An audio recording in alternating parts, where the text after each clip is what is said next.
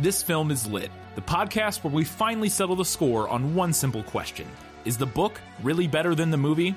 I'm Brian, and I have a film degree, so I watch the movie, but don't read the book. And I'm Katie. I have an English degree, so I do things the right way and read the book before we watch the movie. So prepare to be wowed by our expertise and charm as we dissect all of your favorite film adaptations and decide if the silver screen or the written word did it better. So turn it up, settle in, and get ready for spoilers, because this film is lit.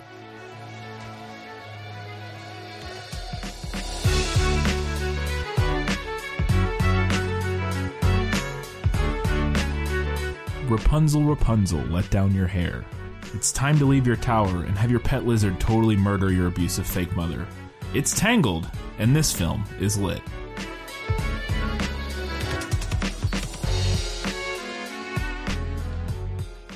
Hello, and welcome back to this Film's Lit, podcast where we talk about movies that are based on books. On this week's episode, it's a viewer's choice episode. We had you guys pick between Tangled, Beauty and the Beast, and Frozen, and Tangled barely edged out Beauty and the Beast. Frozen never had a chance. Frozen did not have a chance at all. Wasn't even close. So we are talking about Tangled, which is based on Rapunzel, the Grimm fairy tale, Grimm's collection fairy tale. Uh, if you want to hear more about fairy tales and about the background of Rapunzel, you can go back and listen to our prequel episode. If you have not checked that out, we release that. Uh, we release a prequel episode every Wednesday before a main episode.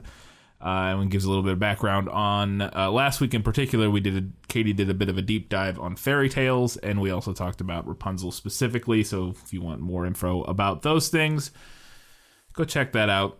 But it's the main episode. We watched Tangled last night. I realized I hadn't seen this in a lot longer than I had thought because I remembered very little about it, uh, other than maybe some of the music. Um, and so we're going to talk about it. We don't have all of our main segments. Uh, I'm going to skip. We're, we don't have Guess Who. Uh, we don't have Lost in Adaptation, and I'm gonna skip.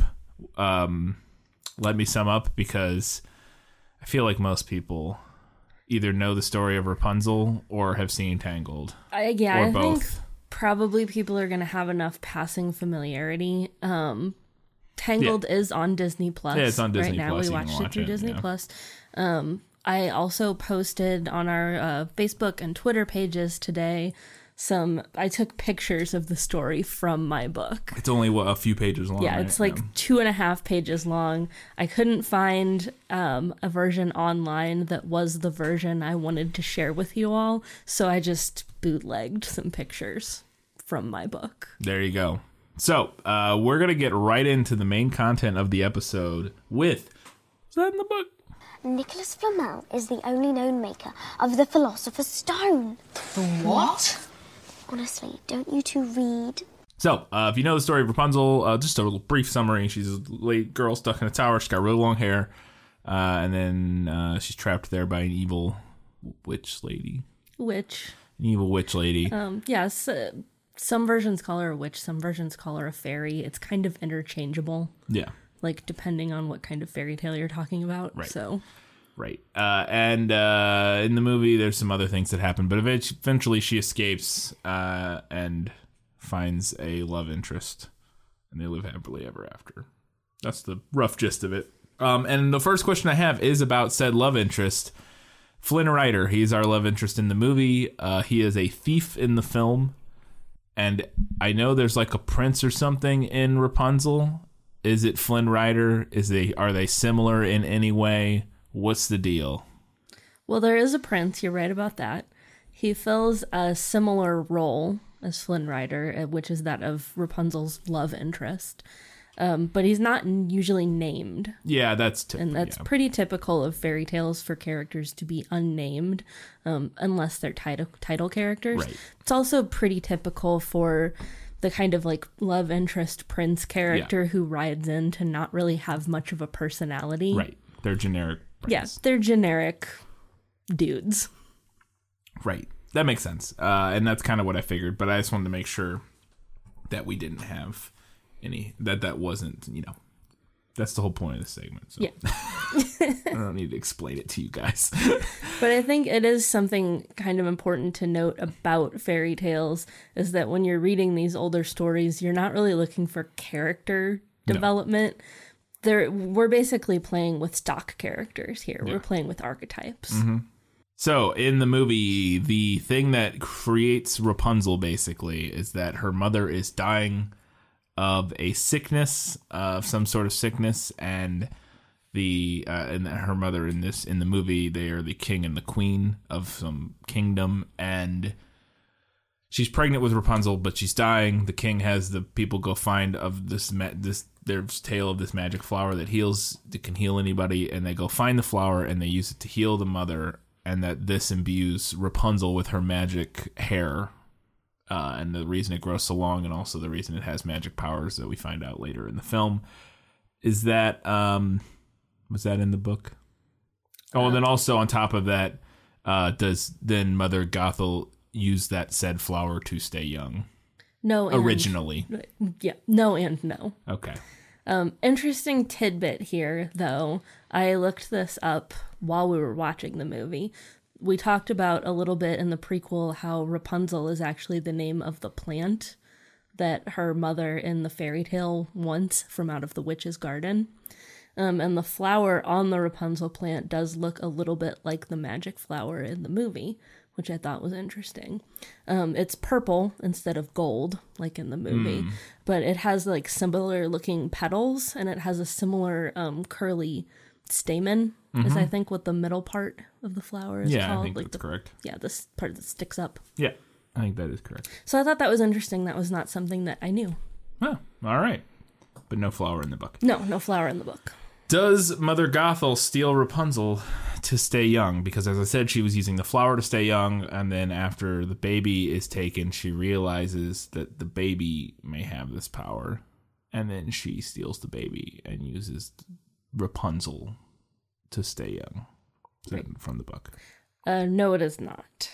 In the book, the witch asks for the baby as trade for the husband taking greens from her garden. The greens that his wife really wants because she's pregnant. Oh, right. We mentioned that in the prequel. Yeah. So there is an element of getting some plant for the pregnant wife. Yeah, but there it's is. slightly it's altered into a more life or death situation. Yeah. Whereas in the in the story, it's she just wants these. Huh. Um, and then I guess so. Then why does do we? Is there a reason explanation for? Maybe you'll have more on this later. For why Mother Gothel wants Rapunzel? Does she just want a child, or There's not an explanation for it in the story. Like, we don't explore what her motivation is for asking for the baby. But I do want to talk about that later because it's a it's a thing that happens in fairy tales. Okay. Uh, is Rapunzel friends with any animals? This is classic Disney fare. In the movie, uh, Rapunzel has a pet chameleon that she is friends with, uh, named Pascal. Uh, is that is Pascal from the book or any pet companions? Um, no. Uh, she doesn't have any animal companions, at least that we're told of in the in the book. Right, right. Um, I would be pretty impressed if she had a chameleon, since it's like set in 17th century Germany. Or No, I understand. That's always seemed like a strange choice to me, but I A little- a I little was bit. never sure where chameleons are, you know, native. I, it seemed maybe possible. I don't know. I think they're in hmm. multiple places. I yeah. I think generally we sort of uneducatedly assume that they're like, you know, jungle creatures of some sort. All right, but we're finding chameleons are from Africa.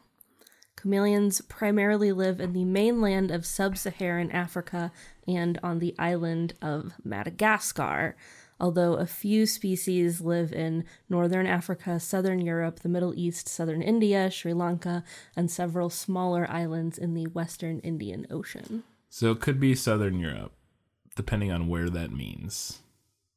Potentially, because I think the setting of this always struck me in, in or at least on watching this again the setting of this movie struck me as somewhere either vaguely mm, like because the architecture of the castle is very specific and unique. It looks almost uh, like russian baltic and s- kind of t- thing with like some of the spires but that also could be a middle eastern type of influence potentially, and I wonder if it could be some like Austrian or some, you know what I mean, Yeah. like somewhere southeast in Europe that maybe potentially also has. I don't know Uh, maybe. Um, because it's never addressed in the film where it's No. set. You know, they don't say like. I mean, without digging further into where chameleons come from, I would assume Southern Europe means like Italy, the Mediterranean, Right. that type of area. I agree. And we talked about this. The Rapunzel the, of the of Grimm's is uh most likely a French or what was the? Did we talk about? Well, we talked about how um, oh, it's German, right? Well, it's the Grimms are German, yeah. Right. So this is a, a German variation on. We talked about how there was another variation in Italy that predates Rapunzel, um, and also a version in France that also predates Rapunzel. But the Italian one was the oldest that we know of. That's like recognizable as being this story. We also talked about other potential inspirations. Um, we talked about the Middle Eastern um, Persian epic poem that features a heroine who has long hair that she uses as a ladder. So, you know, that's something where that could have potentially come in.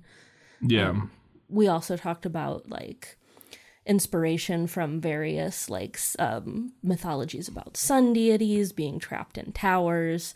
There's a, lot of different places where inspiration could have potentially came from. yeah. And so it is interesting because so it could have been so Spain had has chameleons. Southern Spain does apparently on this map, um, but. Uh, so it also could have been that somehow her it could have been something and it's never addressed but it could have been something that like mother gothel got for her from like a trader you know what i mean? Like it doesn't necessarily have to have been indigenous right? No, and I, I mean, it's kind of a silly argument all the way around because it's a Disney movie. no i understand. But, I usually their pet friends are like relatively Yeah, I would say probably as far as that goes, she's got the one that it's kind of maybe the biggest head scratcher. yeah. Because it's not like you know they like older princesses oh they have like the forest creatures or like the mice that live in the house in cinderella and that all makes sense. And like belle has a horse and that makes sense. Yeah. Um and jasmine has a tiger and that i guess makes sense. Potentially yeah. Um i mean like surface level it makes more sense than the chameleon entangled yeah but like it also doesn't not make sense no it could it, it could make it work yeah oh my gosh there's a whole backstory Does Pascal have his own There's a whole backstory? I don't know? And As an infant, a small and defenseless Pascal would remain by his mother's loving side at all times. Where is the, where on a dark and stormy night the two chameleons were attacked by a venomous snake? What? Pascal's mother was killed fending off the snake. The sacrifice allowed Pascal time to reach safe for safety. Upon stumbling into a secluded forest, Pascal heard the voice of a young girl within a tower and curiously, where did this come from? Climbed to What are you on I'm on the now? Disney like wiki, like you know, like the not Wikipedia, but like the Disney wiki page, like oh. the fandom page Oh. Okay, for so there is. Pascal. I don't know. could be from a video game. well, there is a- like a Disney Channel Rapunzel series. Oh, and there's a TV series. That's Yeah. probably what so it's, from. probably from that. Either that or somebody really just really went above and beyond to give Pascal a backstory. Yeah. And now let's just double check and make sure maybe the TV series Tangled setting. Maybe the TV series has a like um had some story. And it just says loosely based on the Rapunzel, which takes place in Germany. So We know the kingdom is called Corona. yeah, oh, that's right because we talked about that from the yeah, it is Corona, but so that could be because that's a Spanish, Yeah, so it could be in Spain. so it could be in Spain. And if it is in Spain, then it could make Then sense. Then we've justified the. then we've made sense because in southern Spain they have chameleons. Yeah. Interesting. We also never hear. I mean, everybody speaks English, so. Yeah. But you do have. Yeah, it could be Spain. It could take place in Spain. That's interesting. And yeah, with Corona being yeah, that I think we figured it out. I think it takes place in Spain. I think that's the setting. Solved it. Solved it, and that's why there's a chameleon, and it totally makes sense. Anyways, that was a a, a trick. Um, what was my next question? Uh. Oh, so the first time uh, we we were introduced to the prince slash Rider and uh, Rider in the film, or um, yeah, Rider in the film, uh, the prince in the in the story, um, he climbs into the tower as he's running from something. I assume that's not the case in the book since he's a prince and not a thief. Uh, but Rapunzel attacks him in the movie and hits him with a frying pan. Uh, is is their first encounter similar in any way in the story? Is my question. No, it plays out pretty differently. So the prince is made aware of Rapunzel one day he's out in the forest and he hears her singing and he like spies around and sees the witch going up into the tower so he figures out how to do it. So when the witch leaves, he goes over and calls for Rapunzel to let down her hair and she does He climbs up into the tower. Now, the story mentions that she's afraid at first. No mention of frying pans or anything. No, no, no assault. No, no assault, at least not that we know of. Um, it does mention that she's afraid, um, but then she gets over it. Uh, she likes him. Maybe he's cute. I don't know. Um, agrees. To Maybe he's been him. designed by a board of women to be the most handsome Disney prince that ever existed. Perhaps we don't really know. We don't know. Um, but at any rate, she agrees to help him up into the tower every day so that they can hang out. She also ends up pregnant by the end of the story, so there's that. Rapunzel is thirsty. We get it. I mean, you would be too if you lived in a tower Alone for in a your tower with your life. evil, gaslighting mother, fake mother all the time. All right. Uh, does Rapunzel trick Mother Gothel into taking a long trip so that she has time to run off? That's what happens in the movie. Is that Um, yes. Rapunzel wants to wants to go see where these lanterns are coming from? I didn't ask about the lanterns because I read that in the prequel or in the prequel episode we discussed that the lanterns was a choice that the movies made because they needed a uh, something for for uh, Rapunzel to do once she left the tower, because otherwise, basically, the story's over. Like she gets away. Uh, so they gave her the, the lantern thing, and she wants to go see the lantern. So she she asks um, Mother Gothel if she can do it, and she's like no.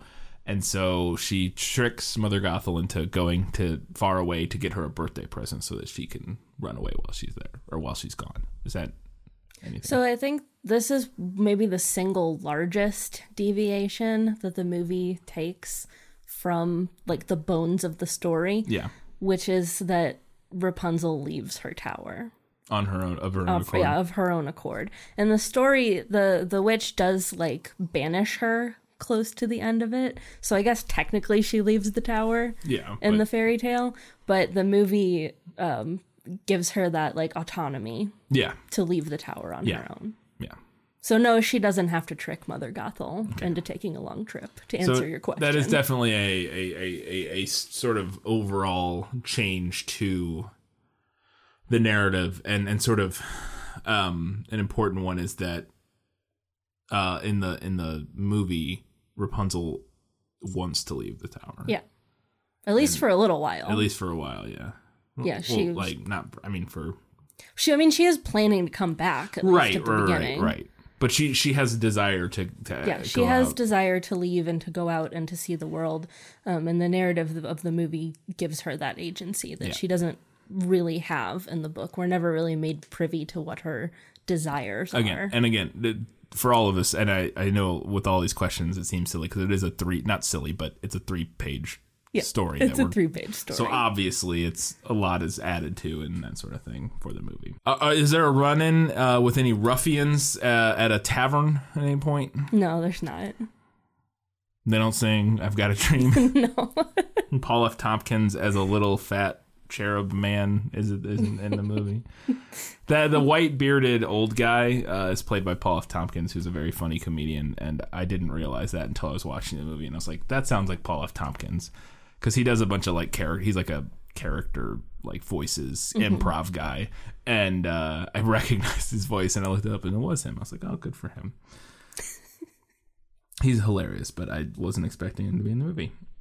Uh, does Rapunzel's hair glow when she sings? uh, no at least not that we're told Does it seem to have any magic powers other than being very long, like uh, longer than possible? No. Okay.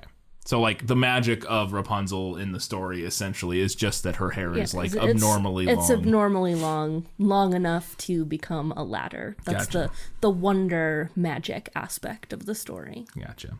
Uh, Maximus. So in the movie, there's this horse named Maximus, um, who uh, is trying to hunt down and turn in uh, Flynn Rider. He's a palace horse. Um, He's a palace horse. He's a cop horse. Yeah, he's a cop horse. uh, and he's trying to hunt down Flynn Rider, who is a thief.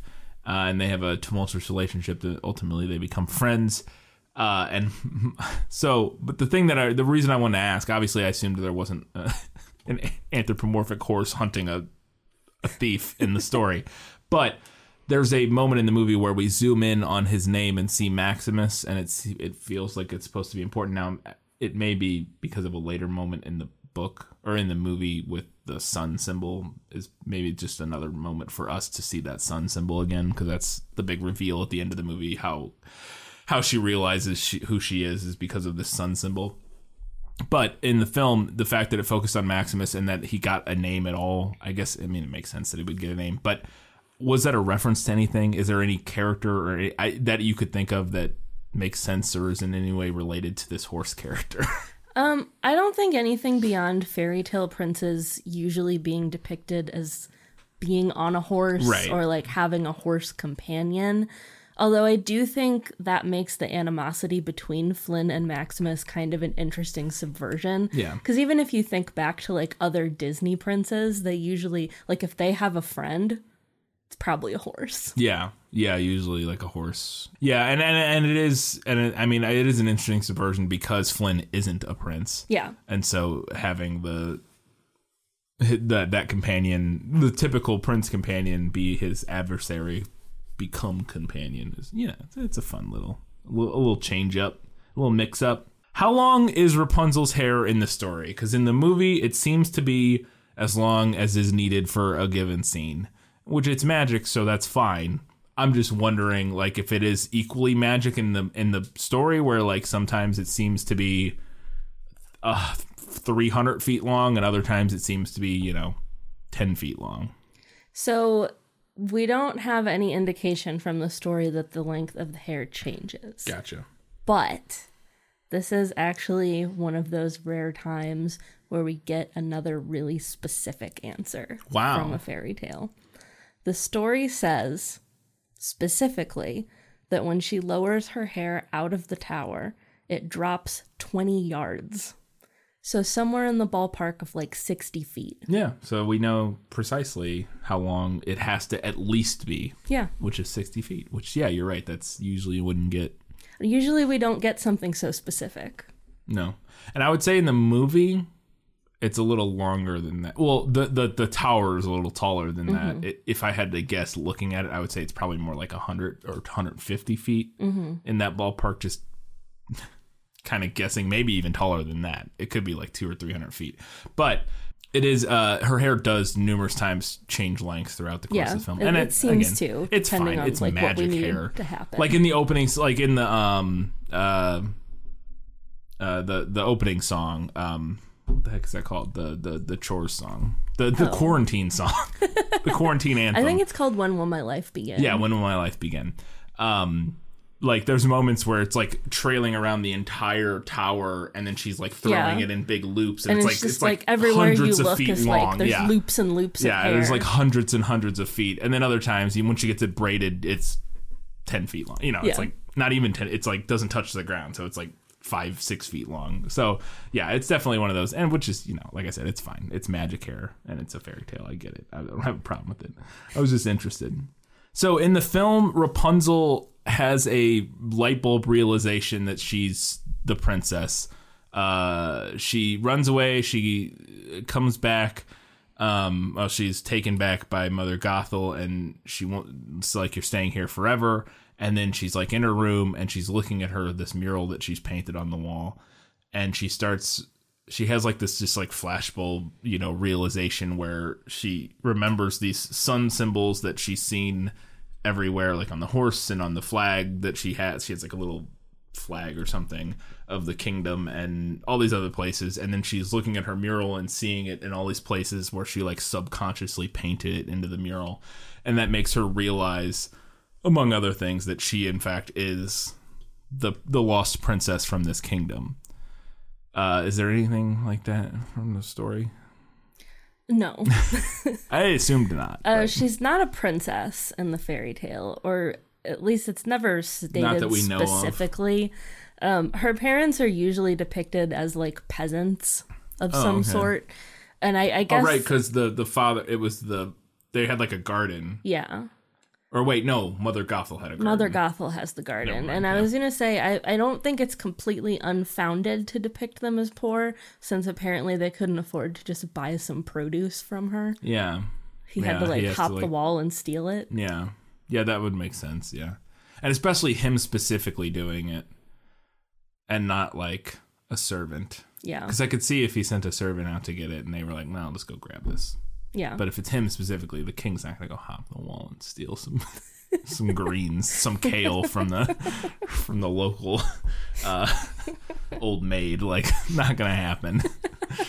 I would assume, but who knows?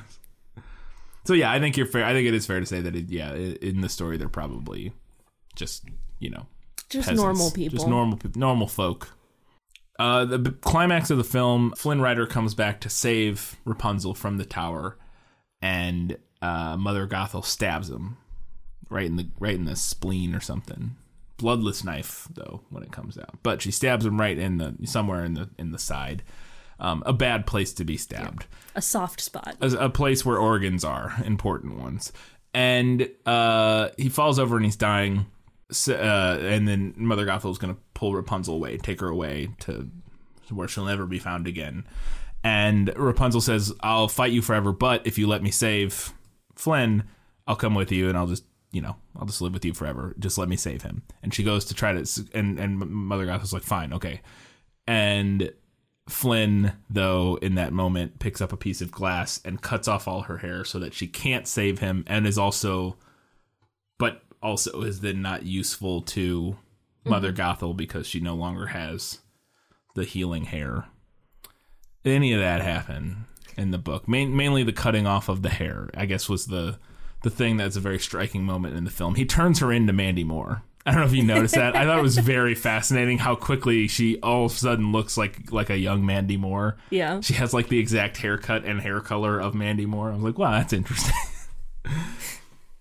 In the fairy tale, after it's revealed that Rapunzel, quote, betrayed the witch by allowing the prince to come into the tower, right. the witch does cut off her hair and then banishes her to a desolate wasteland, we're told. Um, and the witch then tricks the prince into coming up into the tower by dropping Rapunzel's braid. Oh, okay. So that is that that happens in the movie, and that's similar. Yeah. Like she he calls up and she drops the hair, and we think it's Rapunzel, but it's Right, actually but the witch. Surprise. Yeah. Yeah. Um, so the prince, um, upon of course seeing that now the witch is up there and not Rapunzel, he actually jumps out of the tower and is blinded by some thorns, which is a very fairy tale thing. Um, and then actually, like he's not harmed in any other way No, by jumping out of blinded. a by jumping out of a uh, what do we say sixty foot tall at tower. sixty feet. yeah, Yeah, it just his eyes took the brunt of the fall. Apparently, he fell eyes first. eyes first into some thorns, and they broke his impact so that his neck didn't snap. I guess, but yeah. We don't. We actually don't hear anything else about the witch following that. So, really? Yeah. We don't know what happened to her. No, so She could come back I mean, in the conceivably, sequel. conceivably, she's still kicking around, growing things in her garden. Sequel bait in that fairy tale.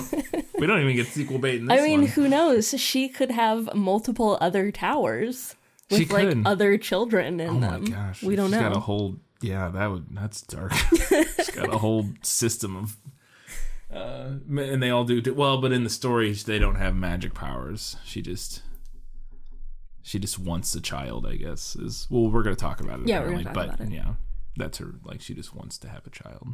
But the prince doesn't cut her hair off as like an act of self-sacrifice and desperation. no, the witch cuts her hair off as a punishment. Gotcha.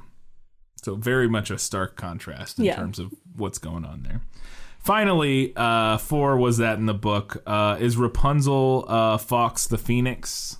Um, if you don't know what that means, obviously, I don't know why you're listening to this podcast, but no, I'm not saying I don't know why you're listening, but I'm surprised if you don't. Anyways, in Harry Potter, Fawkes the Phoenix, uh, and I think in mythology, phoenixes have healing tears. Um, and in Harry Potter specifically, it cries on Harry when he's dying and it heals him. And in the end of this movie, uh, as after her hair is gone and she can no longer heal Flynn Rider of his grievous wound, um, she's holding him and crying, and a tear of hers falls on his face, uh, and this then heals his wound, and he is lives. Uh, is that anything like that happen in the book? So her tears don't resurrect anyone. Yeah, because that is yeah. But remember how I said the prince got blinded because he fell eyes first Oh, on yeah. the tower? At the very end of the story, her tears do restore his eyesight Oh, somehow. okay. So that that's definitely Yeah, they definitely took that inspiration there. Yeah, for sure. That's yeah, very similar. It's just, and then I think they just they, in order to make her more magical throughout, they took that. Obviously, there's some sort of magic in her. She cried tears that healed him, and then kind of worked that into oh, it's her hair. It, it makes a that's a lot a lot of decisions that make sense there in the in the Disney version of what they did. That very clearly inspired by the uh, by the fairy tale. Okay, that was all I had for all the was that in the book.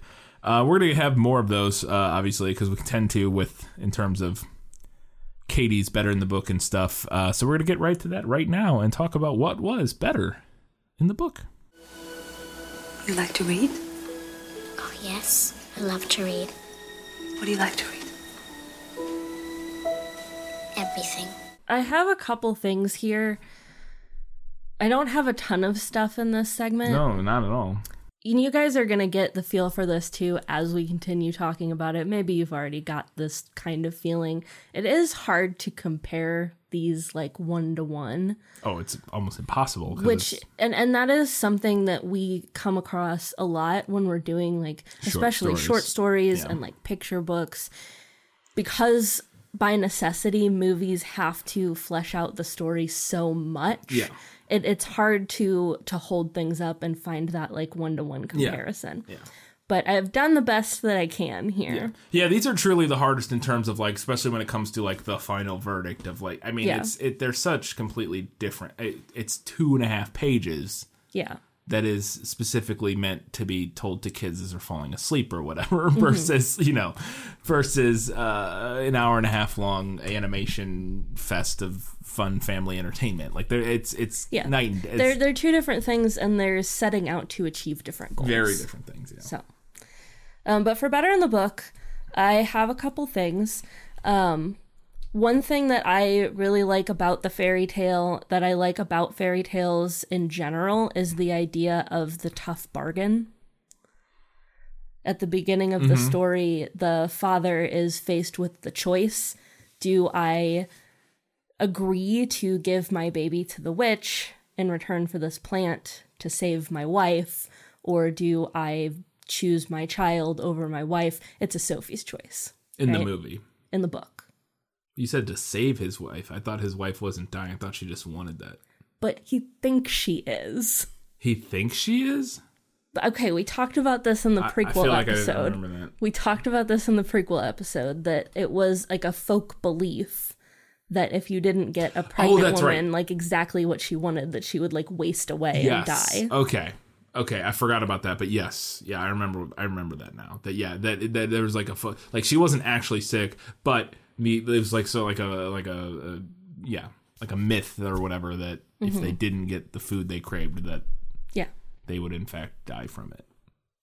Okay. But anyway, that like that tough bargain element is an aspect of fairy tales that is reoccurring that I Oh, really yeah. enjoy. Um because you never know how that's gonna play out yeah. in a story. Yeah. Um so I, I don't know that it would have worked in Tangled, Yeah. but it is an aspect of the original story that I really enjoy. Yeah, yeah, and that's fair. I I think the thing that's hard, I like that. I don't know if I love it. This one, maybe I do. Right. I, no, I do. I, I changed my mind because I, for, I keep forgetting that he thought she was going to die and not just she was hungry, but and wanted some wanted a frosty and Wendy's fries real bad or whatever.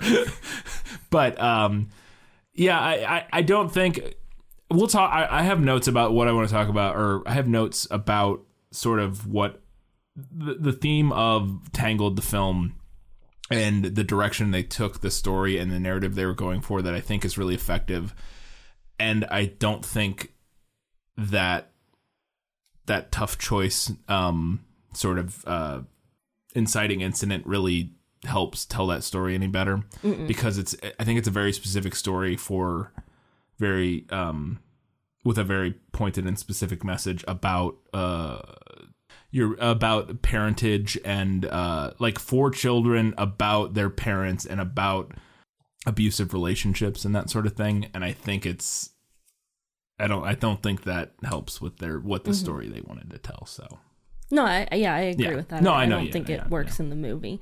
But it is it's an aspect of the story that I like and it's an aspect of fairy tales in general Mm-hmm. that I like. So um, my other thing that I put under better in the book is that the story actually gives us some kind of explanation for why Rapunzel is named after a leafy green. Because the I mean you're basically naming your baby lettuce. And in the movie there's no reason for it other than that's just the character's name. Yeah. Well, but also in the movie, it doesn't matter because we don't know that. Yeah. You know, you know what I mean? Like we don't know that it's like naming your baby lettuce. It's just we know Rapunzel. It's the golden-haired, long, golden-haired Well, girl from yeah, I mean, I'm. I'm aware Right. that now Rapunzel is just the name of that character, Right. but it's still like naming your baby lettuce. I understand. I understand. I understand. I get what you're saying. I'm just, yeah, I'm just adding in saying. I'm just yeah. saying, at least in the fairy tale, there's an explanation for it. Yeah. No, I, yeah, I get it. It's better in the book for people when they were reading the the, the story. They needed that. When they were re- when they were when this story was being told originally, they would need that explanation. That's true. We no longer need it, so it's not necessary, but back then it would be Right. necessary. But imagine if her name was just Yes, lettuce. if her name and was it lettuce, was never addressed. we would absolutely need an explanation. I 100% agree. All right, let's go ahead and talk about what was better in the movie. My life has taught me one lesson, Hugo, and not the one I thought it would. Happy endings only happen in the movies. All right, so let's get into Mother Gothel here. The movie has a better explanation for why she wants the baby. In the fairy tale, we never explore her motivations for that, which is fine because she's a stock witch character. Right. And that's what stock witch characters do. They want- it's one of many things they that they do. children. They steal babies. Yeah. They want children. But I think that's problematic in its own way because it's it's definitely of a it, is that not absolutely inspired by sort of the the weird uh, idea that like they're the old they're the old they're the weird outcast old maids of their society and that never had children of their own so they want to steal Oh, like we're getting to it. Oh, are we getting to it? We're getting to it. Okay. So, what I'll say for the movie is that we do have an explanation, like point blank, we understand what her motivation is for wanting this baby. yeah Because she has been using this magical power to stay young for centuries. to stay a smoking hottie. Yeah. Yeah. She's a smoking hottie. I was like, I'm a- ashamed of how attracted I am to you, to Mother Gothel. I am ashamed. So we know this Yeah. in the movie. We don't know this in the fairy tale, um, but th- it wouldn't have raised any eyebrows because again, she's a stock character. She's the witch. Yeah. Witches steal babies. Yeah. Now, here's where that gets problematic. We can talk about witches being coded as like the old maid, the outcast in the society. That's pretty problematic. But historically, and especially in particular parts of Europe, witches are also coded Jewish. Yeah. That's interesting. Because I, I thought in the movie she read and I, I actually thought it was going to go a different you were going to potentially go a different direction and i guess it's not super far off but i thought the film coded her specifically sort of like gypsy quote unquote she she like like just something like the way she dresses and and the hair like she feels like a stereotypical depiction of like a, a a gypsy. She's coded for lack of a better word. Um a romanian Ro- uh, gypsy Ro- Ro- Ro- romanov Rom- Ro- Ro- that's, no that's the Russian royal Uh, family. Ro- baby. uh, Ro- it's Romani. romani that's the word i'm romanov yeah, Um, romani I believe gypsy is actually considered a slur. so No, it is. Probably shouldn't. no it is I, and that's why i was saying i that i was saying the Yeah. of the yes But I- I, I agree with you that I think, and especially in comparison to all of the other characters in the movie, I think Gothel is maybe maybe not specifically Jewish or specifically Romani, but I think she is coded non-white. Yeah. I don't think but see, I also felt that way about most of the characters other than Rapunzel. I felt like they think were all I thought that both of her well not both I thought her dad and Flynn Rider both were coded vaguely like and, and when I read when I saw Southern Spain I was like okay that makes sense which I guess whiteness quote unquote is so messy and stupid anyways that like who is Yeah. coded white and who isn't is complicated but like and like weird but i to me they both read not necessarily like quote unquote white like, Like- when i look at flynn rider i don't know like that's for sure a white guy. Like he's not prince charming. Like he doesn't like he doesn't code the same like he doesn't look to me the same way that like when i look at prince charming like that's a white guy. When i look at flynn rider maybe sure. Maybe vaguely Mediterranean. yeah, that's what I mean, and that's why like like when I said like oh if it's set in southern Spain that maybe makes sense. Like Mm-hmm. it, maybe that kind of adds up a little bit more. But then Rapunzel, I don't know, I don't know enough about the demographics of Right. southern Spain to even comment on. and I, I mean, and, but I think though, when we really get into the sticks of it, and we look at historically, like the area where the movie is drawing inspiration from, this specific fairy tale, Right. Germany. Germany, and then also we look at how Mother Gothel is depicted compared to blonde-haired Rapunzel. I agree. I think we're getting into some problematic weeds here. I absolutely agree. I thought the same thing. Uh, no, I like I said, I thought the same thing. I thought upon watching it that that was a little. Yeah, I, I didn't. I to me, it didn't read as a Jewish as a potential Jewish stereotype or like um, you know, problematic Jewish portrayal. To me, it read more Romanoff. Like like I said, that was what I thought. Romani. um, that was where it felt like to me, which felt, which I think both are equally. I mean, that was yeah, I think we could argue both. Both of those coatings are equally problematic. equally problematic that. Yeah. When you when you couple it with like stealing a white baby, yeah. woof. Yeah, and then on top of that, uh, the, the white baby with real gold hair. Yeah. that gold, got to get that gold hair. you know, I, I, yeah, it's there's, it's not unproblematic. Um, I will say that I think the movie does its best not, apart from her appearance. does its best not to code her or not to do anything that feels stereotypically like that that that that to me was like woof like that felt super problematic and and felt like they were pushing any sort of weird I, I would You know agree I mean? with that. I think Other it, than it the is visually, mostly like- visual. Yeah. yeah because i thought they did a really good job with her character and i I have notes about it about uh, the faults of her character all have to do with her like insecurity and that sort of thing and it doesn't have to do with any sort of like greed necessarily or like any sort of what what would stereotypically be like the the the problem with the Jews. you know what I mean? Like, it- you know, it, it's not it's not her greed or like her conniving. It's like her insecurity and her her. uh, I- don't know. To me, it, it, it didn't read necessarily super problematic in the portrayal, but I could be wrong. I could, could be convinced otherwise. So I think it's an interesting topic Um, Yeah. I think definitely when you start like making connections there, you're like, oh, this is maybe not so, maybe it's like not so great of a thing Yeah. to be depicting.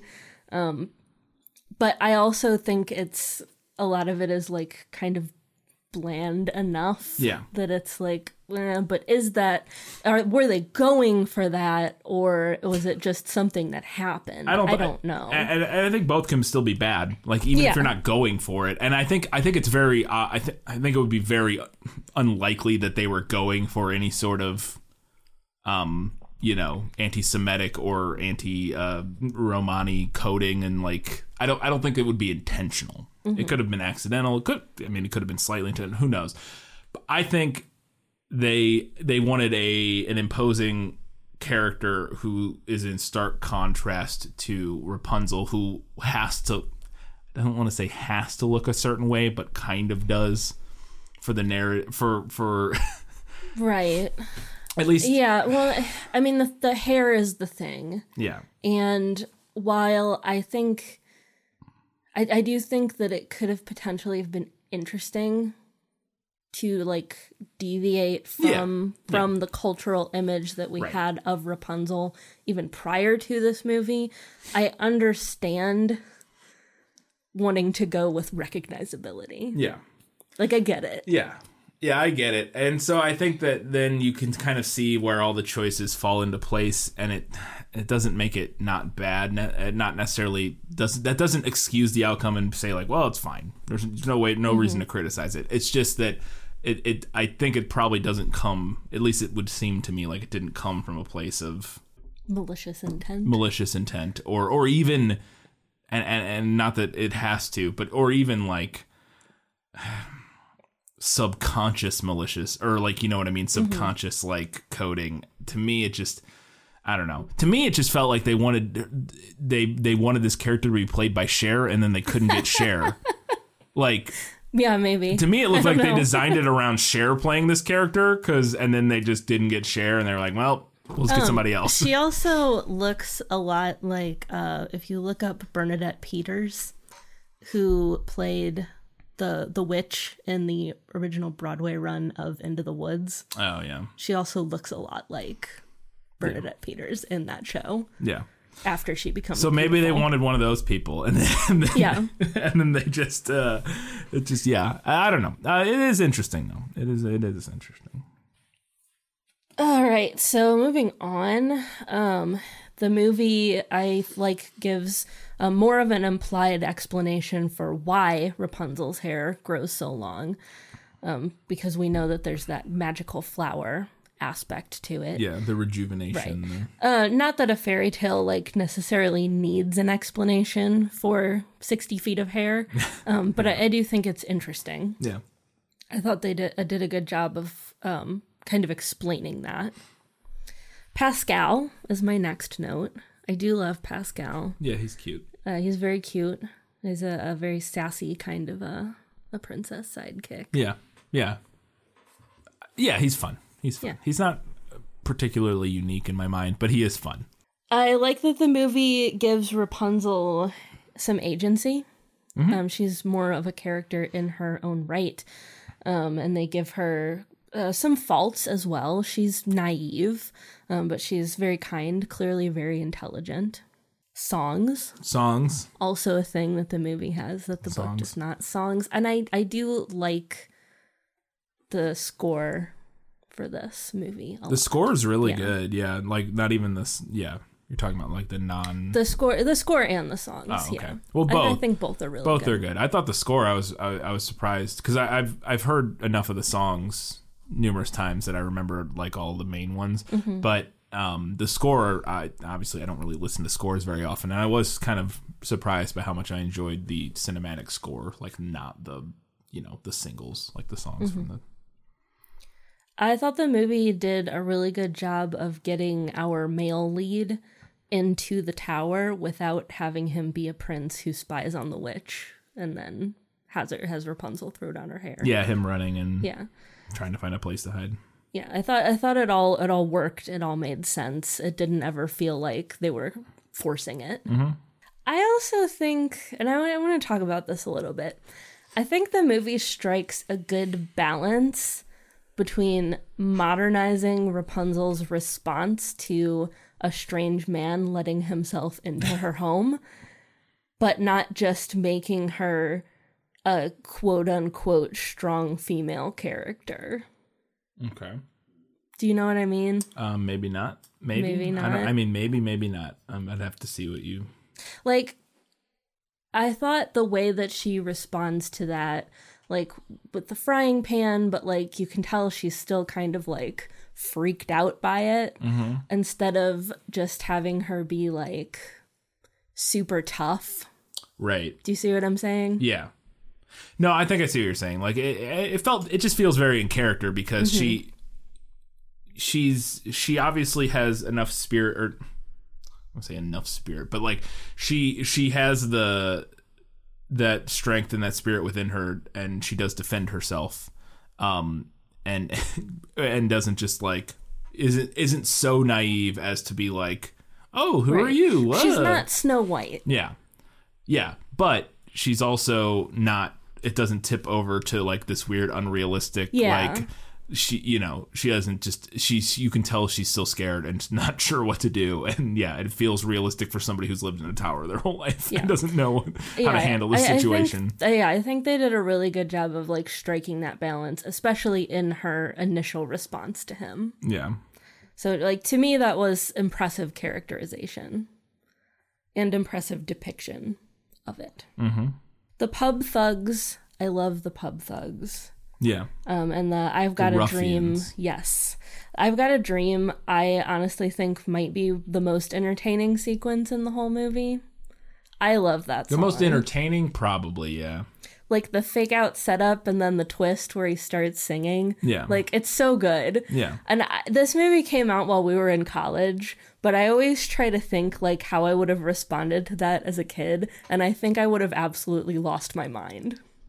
Because I would not have seen it coming. Yeah, it's a fun rug pull moment that you're not expecting. That definitely, uh, and it's a good song. It's a fun song. Um, yeah, I would say, yeah. If you want to say most entertaining part of the movie, I would say probably. I don't know if it's the best part of the movie, but it, most entertaining, it's yeah, probably. Um, and that's kind of where my notes end.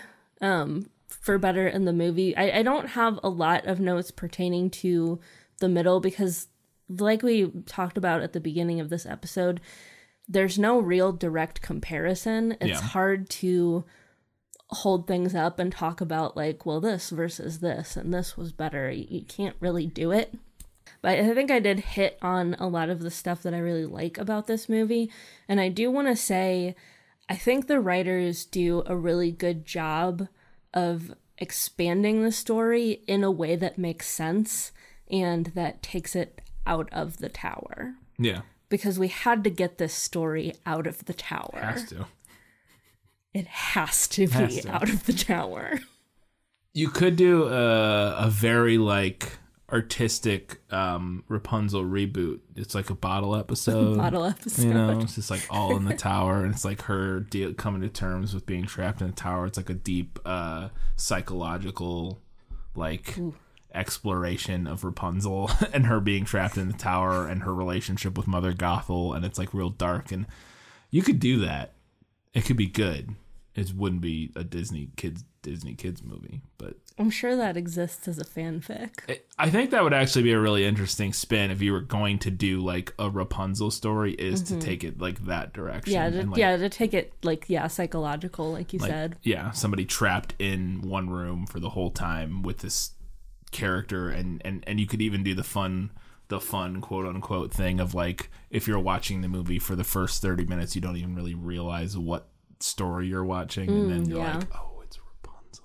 Shit. Then there's like a hair reveal. some sort of hair something you know what i mean like yeah and you could probably come up with a if you wanted to modernize it you could do it in a way you know where it's it's you know she's in a high rise sky like a you know a skyscraper like a the the penthouse in a skyscraper and maybe it's not hair maybe it's you know you could come up with some modern twist on it that was really interesting but mm-hmm. anyways that that would be how you would do it yeah, wouldn't be a fun Disney movie No. with, a, with a pet chameleon. All right, that's it for Better than the Movie. Let's talk about what the movie nailed. As I expected, practically perfect in every way. I played a little bit fast and loose with this segment. Okay. Um, Some of my things are like random specific details. Other things are kind of ideas or themes that I thought the movie did a good job of bringing over. Um, so, my first thing is that both of these stories feature a pregnant lady who is saved by a plant. Boom. Nailed it. Nailed that. Rapunzel's hair, really long. Wow. Nailed Crushed it. it. I mean, if they didn't get that one, I don't know if the movie would have had much hope. But Uh, the witch keeps Rapunzel hidden away in a tower. wow. Nailed it. And now my first uh, uh, looser one. The witch slash mother figure is abusive in both stories. Although I think there are different things going on, and I think I think that that has to do with the medium Yeah. as well as the audience. So the fairy tale, I think, has a lot of commentary on like older generation versus younger generation. There's more of this idea of like a child who's growing up and the parent who can't accept that Yeah. and like wants to shelter them away from the world. Yeah. And the movie, I think, revamps that into a story about a child escaping from an abusive parent. Yeah, absolutely. And that was what I found most compelling about the movie this time watching it was that element of it mm-hmm. and really seeing the because to me it was like I I I, I know I've seen this movie before, but I don't remember when or whatever. But I don't so I didn't remember much about it. But I I I, had forgotten how strong the um quote unquote raised by narcissist vibes of this movie uh, there there are with Mother Gothel and the way she talks to Rapunzel and their their back and forth in their relationship. Uh, if you don't know what that it, like specifically what that means, there's it's a specific subreddit, but it's also just like a whole internet thing of of people talking about being quote unquote raised by narcissists. And I, I don't want to get into the whole thing. I don't know enough about all of it to comment on it, but maybe it's not. I don't know. Whatever. But the the the way that she talks to Rapunzel throughout the film um the the weird passive aggressive sort of gaslighty way felt very realistic gaslighty, um, backhanded compliments. yes where everything and, and and the you know the constant like Yeah, oh very, no like, i'm very the bad guy condescending. and Yeah, um, turning the blame back around on her. everything they do It's is instantly textbook. turned around on them but but at the same time mixed with this like saccharine over um and the guilt. The guilt mixed with like this fawning conf- like profession of love mixed with like yeah guilting them it it, Mm-hmm. Yeah. it was just felt very realistic and very that was what i thought was most compelling because i thought it was potentially a very useful thing for a kid to s- it almost felt like they a very good way to smuggle in this like um because she is the, the obvious villain of the film Yeah, yeah. it felt like a good way to smuggle in this message for kids that oh, could could potentially be in a situation like that to um hope maybe recognize that within their own life and potentially see that it's not okay. You know what I mean? Mm-hmm. Like it's like, oh yeah, that's how my mom talks to me or my dad whatever. Yeah. That's how my parent one of my parents talks to me or or or even a, you know, grand what whoever. Um and recognize that and then when you see at the end that oh, she was the the bad person, not me or whatever. Like that could be a really useful and I thought that was really interesting and sort of maybe a level deeper than some Disney movies tend to be sometimes. I don't know. No, I, yeah, I agree with that, and I yeah, I think they did a bang up job of characterizing that type of person. Yeah. And I think the thing that was most interesting, or like the most striking example of that, was the Mother Knows Best song. Mm-hmm. Because it's this fun, like, it's this fun, sort of cheerful, comedic song, but it's freaking horrifying when you listen to it. Yeah. Like when I was listening to it again, and like in the moment and knowing their relationship and everything, it's so, it's just like an anthem of like gaslighting and emotional abuse. And it's just like, oh no. This is so oh wow. That that juxtaposition was very striking to me in a way that it hadn't been previously for whatever reason. So we also in the movie we have the line Rapunzel let down your hair, which is straight from the fairy tale. Yep. Um, Gothel says it, and they even get one in for Flynn at the end, despite Yeah. the changes to the story. Mm-hmm. And my last thing on here, we already talked about this, but Rapunzel's tears healing her love interest in some way. Um, and I would maybe give that one kind of like an, an asterisk that it could also potentially go into better in the movie because I think the movie gives more of an explanation Right. because we, we know we that know she that she can- possessed yeah. some type of magic. Yeah. So it makes sense that her tears would also be magic. Yeah, Whereas, come out of like, nowhere. yeah, like in the fairy tale, it's like two tears fell on his eyes and then he could see again, Yeah. That's the power of love. which is great Yeah. in a, in a two and a half page fairy Yeah, tale. right. Yeah. But I did think that that was a creative way to incorporate that kind of random element from Mm-hmm. Yep. the from the story. For sure. All right, we've got a few odds and ends, some general notes, and then we'll get to the final verdict.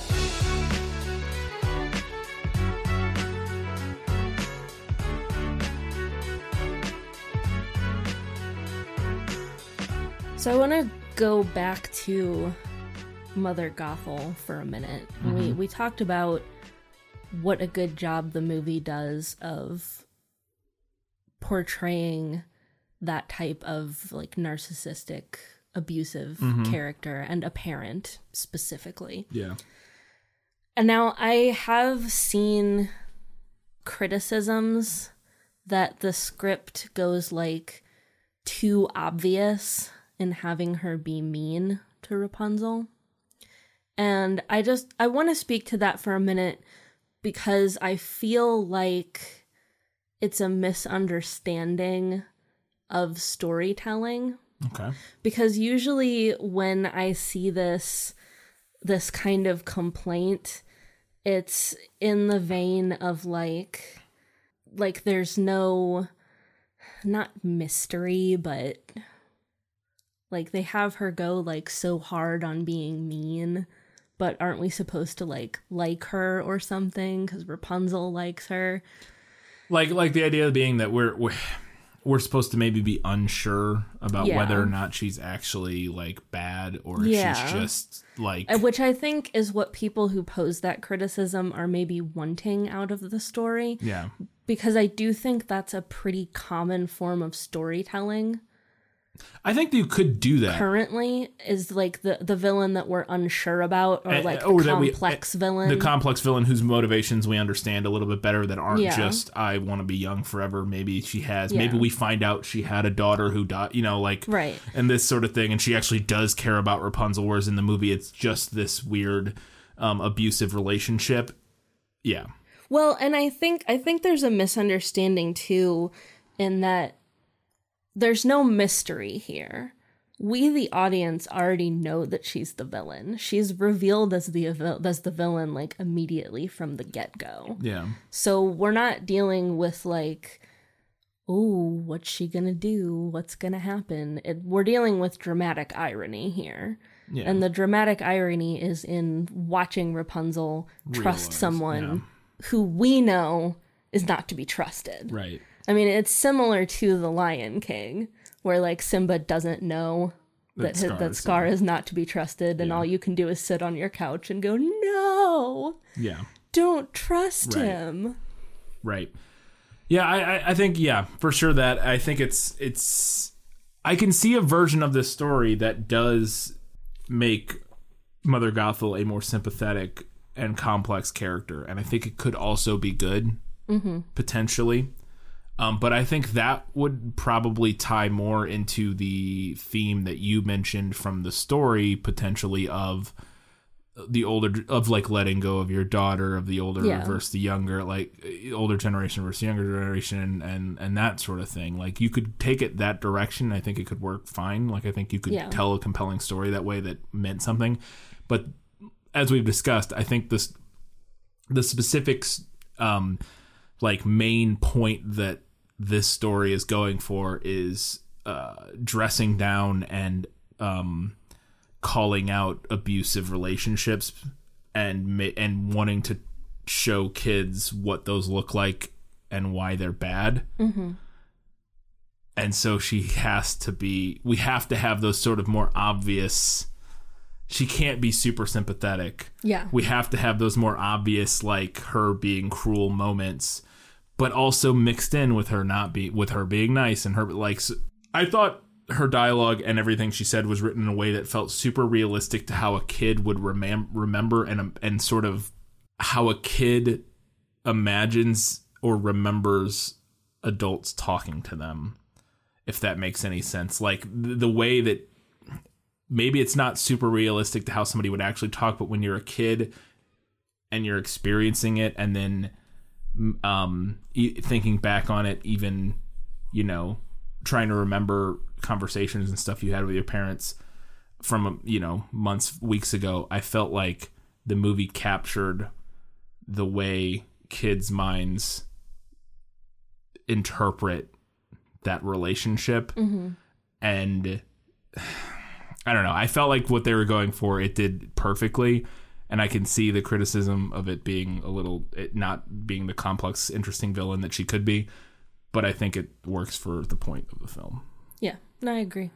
Um, we don't have to spend a ton of time on this, but I do want to bring it up because it's like the number one criticism of this movie that I see always, which is why was Mother Gothel honest about when Rapunzel's birthday is? oh yeah That's I such thought an that too. that's such an easy lie. I love that too when the when when she's like there the, the the lamps that or the lights they appear on my birthday every year and I'm like why did you tell her that Yeah. her birthday was then Why even introduce the concept of a birthday yeah at that right? point? you Like- could just lie and not, yeah it's so yeah I, I yeah I had the same thought Also, want to bring up uh, how buff is Rapunzel?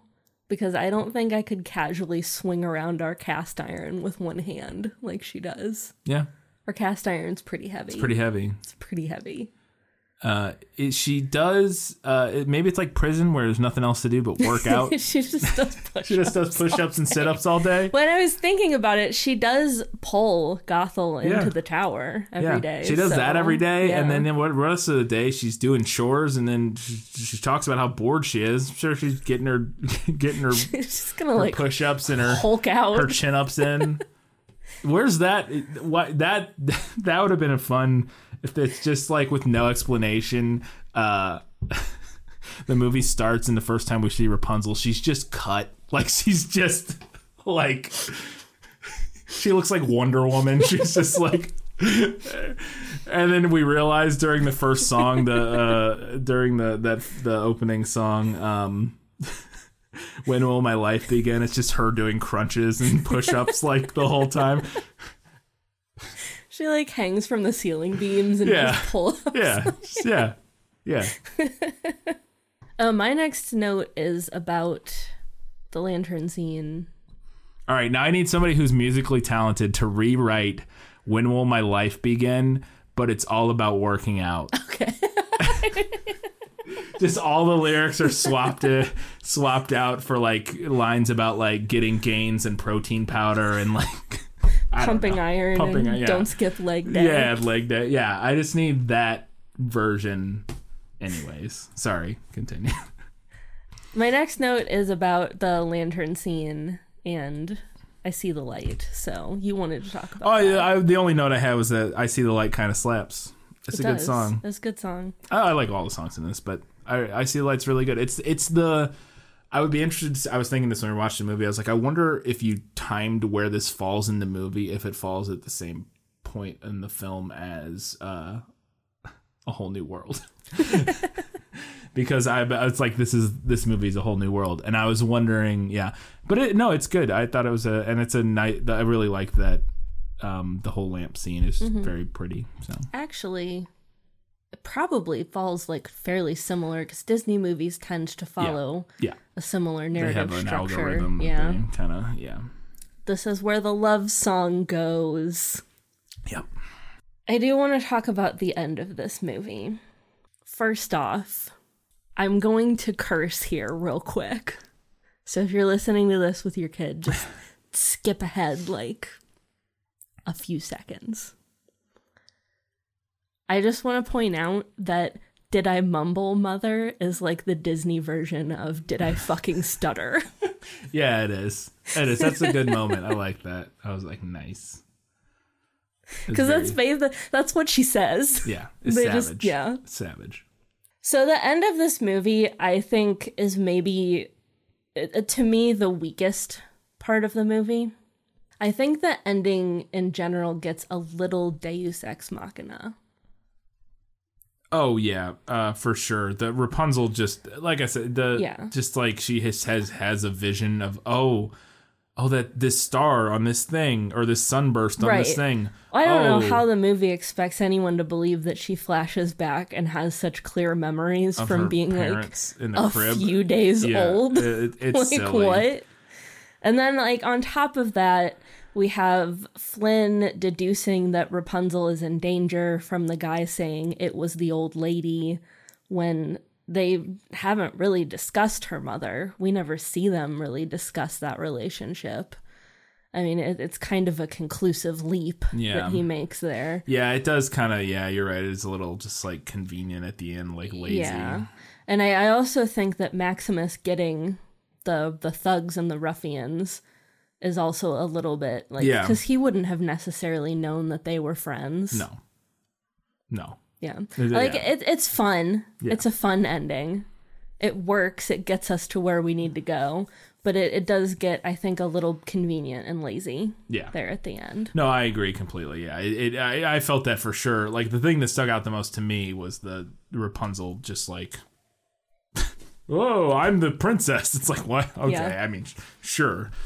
To me, it would have. It, it almost would have made more sense if she had just like decided, nah, forget this. I'm not staying here. Mm-hmm. Like, regardless of who she was. Like, I don't know. I, I felt like they could have just come up with a, a more a more interesting way than just like a light bulb going off and mm-hmm. she realizes she's the princess.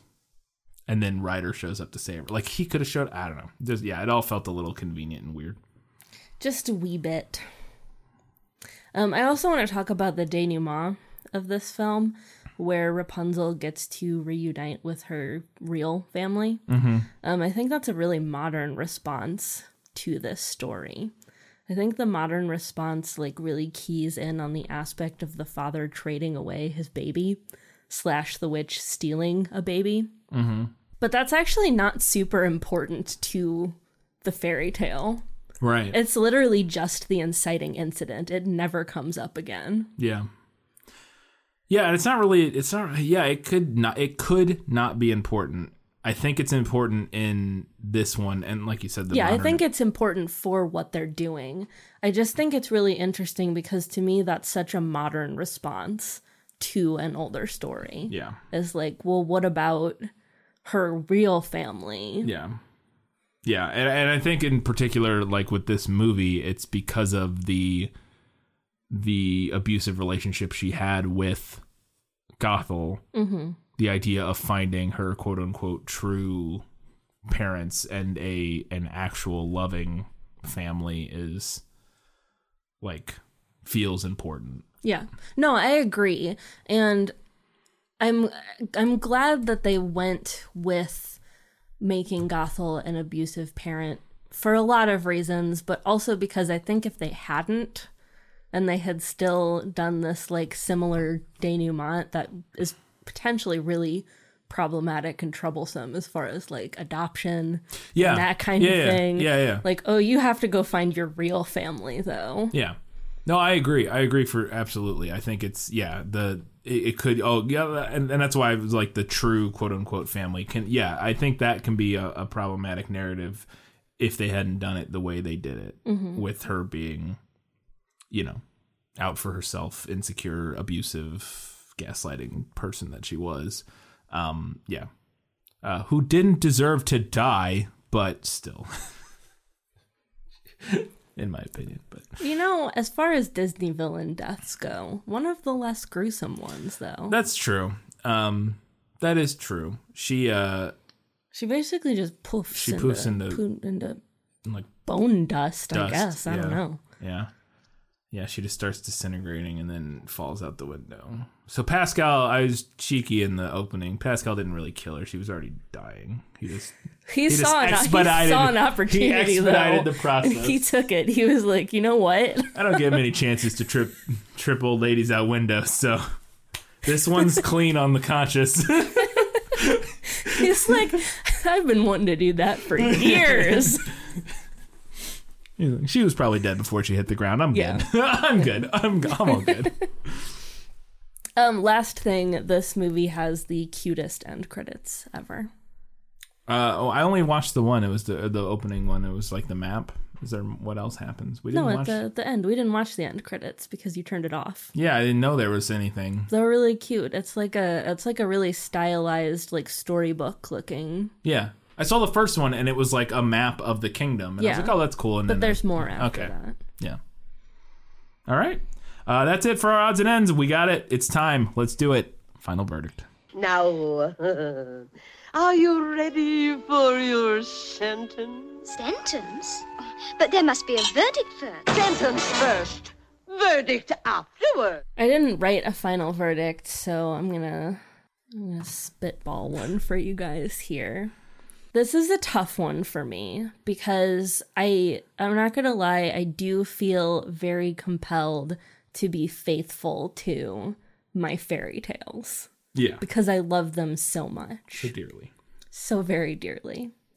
However, fair's fair, and I do think that the movie tells a story that is entertaining and has important messages. And I also think that the movie does a really good job of doing both of those things and also updating the story and also still kind of adhering to the bones of this fairy tale. Yeah. Because, eh, I mean, it really does. There's still a lot of stuff here entangled that you can also find in your collection of Grimms. Mm-hmm. So I think I'm going to go with the movie for this one. Wow. Even though I will, I do want it noted that these are two different things. Yeah. Oh, we talked. And I, I really, I, I, the more we do this, the more I don't know how much I love doing better or worse at the end. You have to. It's the rule of the show. I know it doesn't make any sense. It it's doesn't. the rule of law. It's the rule of the show. Them's the rules. We don't make them. We just enforce them. But we them. literally did make them. and now we just enforce them. Uh, it's like the Constitution. We can't change a jot or tittle or whatever. So them's the rules. Um, yeah, we can't. We can't. Just gotta decide. I know. But yeah, it's we've we yeah we put enough caveats down throughout the course of the episode that people understand that the final verdict isn't isn't a definitive. Uh, no, it's not. The- They're two different beasts doing two different things. Yeah. Uh, but in this case, the movie won. Disney will be taking that check made out to this film is lit. As always, you can do us a giant favor. You can head to this film or nope, patreon.com slash this film is lit. Uh, you can support us for two, five, or fifteen dollars a month, uh, and there you get access to our bonus content, uh, as well as other things, early access to the episodes, all that fun stuff. Um, the most recent bonus content episode we put out was a review of New Girl and Lost Girl. Uh, t- uh, let's hear it for the girls was the name of that episode, where we spent uh, uh, one drunken quarantine evening uh, talking about those two television shows for about an hour and a half. Uh, so if you want to check that out, you can do that on our Patreon feed. We'll be doing another one here shortly. We're wrapping up some television shows. I'm sure we'll have feel or no, well, at least one. We'll have we have some feelings about those. We'll probably do that. Uh, we just finished Dead to Me season two, so we'll probably talk about that. We also have a, a not a super long list. We have a short list of movies from our patrons. I asked them to recommend extra material. Oh yes, uh, non non book based movies. based movies. Yes, I forgot about For us that. to talk about. We are going to do that. We got to watch in our patron feed. So if you're interested in having opportunities like that Mm-hmm. to recommend um, things that you would like to hear us talk about that, That we wouldn't normally talk about because they're not based on books, please join our Patreon. There you go. Um, and you can do us another big favor by leaving us a review on iTunes. If you can't, just support us on Patreon. That's totally cool. We understand. Just leave us a review on iTunes. It's super helpful. Also, you can follow us on all of the major social media networks Facebook, Twitter, Instagram, Goodreads. Uh, I know Goodreads isn't a major social media network, but for books people, it is. Katie, what's next? Up next, we are doing a Switch episode. You're going to read the book. Yep, already started it. And we are also being joined Yeah. by a friend who has joined us before. uh, Mr. Aaron Rabinowitz from Philosophers in Space and Embrace the Void podcasts. Uh, he is a uh, um, teaches. Uh, oh God, he teaches some manner of philosophy. Now I can't recall specifically, um, but uh, yeah, he's a philosopher. He's a philosopher. He's hosts the Philosophers in Space podcast, which is a podcast that talks about um, sci-fi uh, TV shows, books, movies, all that good stuff. And in each episode, they relate whatever specific thing they're talking about to some specific philosophical concept. Break it down. He was on our Minority Report episode, um, right? Mm-hmm. Yes, and we were on their uh, The Golden, Man Golden episode, which yeah. was a Philip K. Dick story. So we thought of those are. both of those are yeah Minority Report. Apparently, we only work with We Aaron. only collaborate we only collaborate on, on Philip, Philip K. Dick, K. Dick because our, because, which brings us to Yeah. our next episode. We will be talking about A Scanner Darkly. A Scanner Darkly, um, which is a Philip K. Dick uh, novel, like I said, which I'm currently reading. It is also a 2006, I believe, uh, film starring Keanu Reeves. Uh, and yeah, so in two weeks' time, we'll be talking about that with Mr. Aaron Rabinowitz. So come back then. Uh, we'll be uh, we'll be doing a prequel in one week's time, where we'll be previewing that. Uh, Aaron won't be on that episode; it'll just be us. But in two weeks' time, we'll be back with Aaron. So until that time, guys, gals, non-binary, and everybody else, Keep reading books keep watching, keep watching movies. and keep being awesome.